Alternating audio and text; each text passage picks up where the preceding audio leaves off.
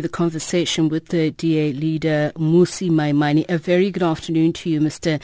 Maimane, and thank you so much for speaking to us, taking the time to clarify some of these issues for us. Some of the questions which remain, for instance, I know in your statement you said that uh, you've agreed that she will vacate her position on all decision-making structures of the party, including the federal executive, federal council, and provincial council. Um, does this include the DA caucus in the Western Cape? Caucuses focus focuses caucuses don't make decisions for parties. They execute a mandate which we give them. And in that instance, for the purposes of government, it's then necessary for that caucus to be able to deliberate on bills that are coming forward and what laws are being promulgated, are being produced. But the caucus itself has no capacity to make a decision for the party and should, is not focused on internal party workings and which direction we're Mm. So in that instance, she will she has to attend them so that we can deal with what legislation is coming up in the West. But she still remains a member of the Democratic Alliance. Yes, the question was not about termination of membership. The question was about her role, her role in decision-making structures. So she, Helen Zille, will have no ways of being able to influence the direction of the organization, speak in any provincial council, federal council, any of the structures of the organization and also any other communication that she puts forward that speaks to any national issues will undergo party sign-off processes. And ultimately, I believe that uh, in her quest, uh, having made the public apology, that her conduct will be consistent with that apology. Mm. But does being a deployee of the party, and in this case, uh, her continuing being Premier of the Western Cape, not render her as a representative of the party, meaning a deployee which then pursues and participates in implementing the DA party mandate? Unlike in the ANC, we don't sit back and say, we have a, a deployment committee where we pick people and send them to government positions. In the DA, what we do is we go through a rigorous election process. Once that's done, we nominate a premier candidate and we obligate those premier candidates to go and seek out to win votes. So the mandate is on the back of a DA's manifesto given to the votes of South Africa. The removal of a premier is a legal process. It requires for us to terminate uh, either membership or remove her from government through a motion of no confidence. Now, the question we must ask ourselves is, has Helen Zille violated the Constitution, stolen money from people? And in that instance, that doesn't that doesn't arise. So so we had to I had to then make a decision consistent with our values, due process, and the rule of law. Now, you've also stipulated that if she wishes to communicate on any other political issues, she will have to abide by the sign of protocols of the Democratic Alliance. What are those? Those require that if you are going to make any statement, for example, there's no statement that comes from the province that does not get signed off by a comms department and make sure that there's authentic, uh, authentication and it's consistent with our values. These are the things that we look towards when, when, when, when ensuring that our communication amplifies what we're trying to achieve. So, for example, have column, all of those types of matters need and require that the party be able to sign off on that issue. There's been criticism on this truce, as it were, one from the ANC, which says uh, it, views this um, as un, uh, an unadulterated defense of white supremacy and privilege, showing that uh, the DA is unprincipled and hypocritical, especially in terms of what it sees as a meaningless token uh, by this agreement. And the EFF equally says that they don't see how they can continue their partnership if you don't get rid of Helen Zille once and for all to stamp down your authority and saying these kind of acts are uh, not to be tolerated. What's your response to that? I think, you know, let me reiterate for the listeners. It was the, the, I think it was the leader of the EFF who stood up and said they have not adopted a policy yet where they are not going to kill white people yet. Now, if that is the stance and you say, well, that's a defense of something else, I think that's a very dangerous statement. It's when somebody from the ANC calls on people of South Africa to say, go burn down these houses because white people live in it. Or, in fact, that the problems in South Africa remain because of, of white minority capital. These, the ANC in particular, is a party that has been built on a mobilization process that divides on the basis of race. They are not interested in building reconciliation. It almost feels as though in our country we've lost track of that. And I will not forego that project because once we do, we will sit back and say, okay, anybody we disagree with on a view, we are not, we are going to have an eye for an eye. Where ultimately, at the end of the day, the entire society will become blind.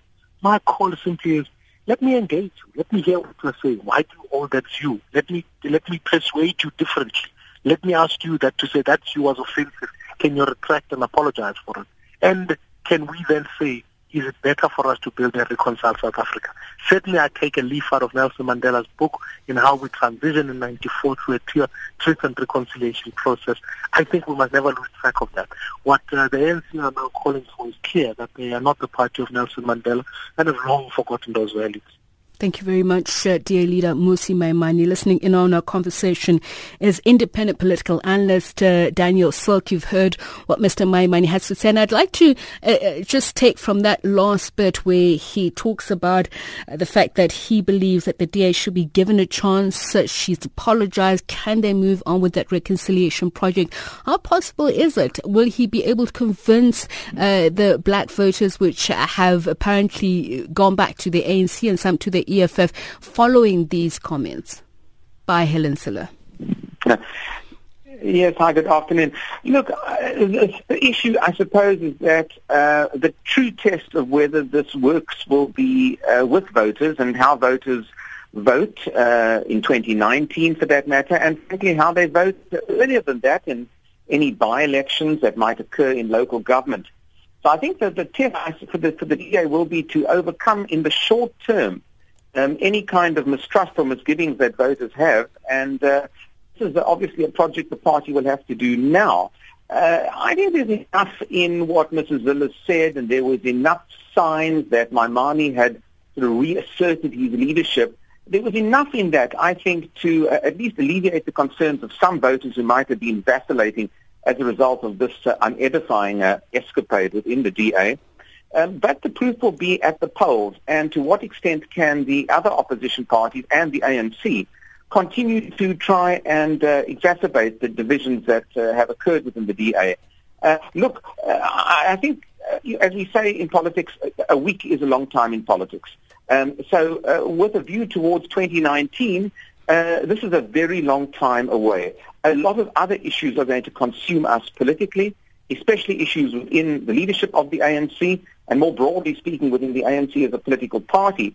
And this spat within the DA might well simply just not be there as a result of time, firstly, and secondly, uh, Mrs. Zille really entering the swan song or end of her political career. And I think what happened today does represent the end of that career. It won't last beyond 2019. Mm-hmm. Uh, there are legitimate questions being asked, though, that um, if this wasn't so serious, why then revoke her participation in some of the decision making organs of the party or platforms and um, still keep her as the Western Cape Premier?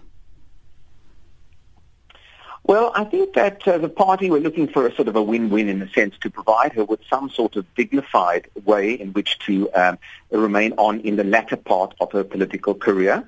So uh, by not uh, uh dismissing her immediately, uh, this does afford her a sense of dignity. It also, I think, placates perhaps the DA's more traditional support group, who still largely, I would argue, support Mrs. Zille.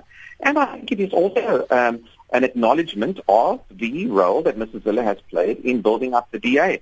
So on the basis of that, I think it was fair enough, uh, I think, to give her the sort of extended lifeline uh, within the party for the next uh, year or year and a half, as it might be. Um, but look, there has been damage to the brand of the DA. Uh, just how much we don't know. We mm. don't know the, how to quantify that particular damage. There have been okay, press reports, allow me to but come in it really, it really means what happens at the polls, and we haven't had that evidence. Allow me to just quickly um, interject there, uh, Mr. Mm. Silk. The DA itself released uh, figures over the weekend on the damage to the party. You say you argue that Ms. Zille still has uh, uh, the bulk of the support. What does this move then? Because others would say it would be, uh, you mentioned reinforcing the leadership role of Mmusi Maimane. Does this decision mean that the DA will hemorrhage uh, support because of support for Zille?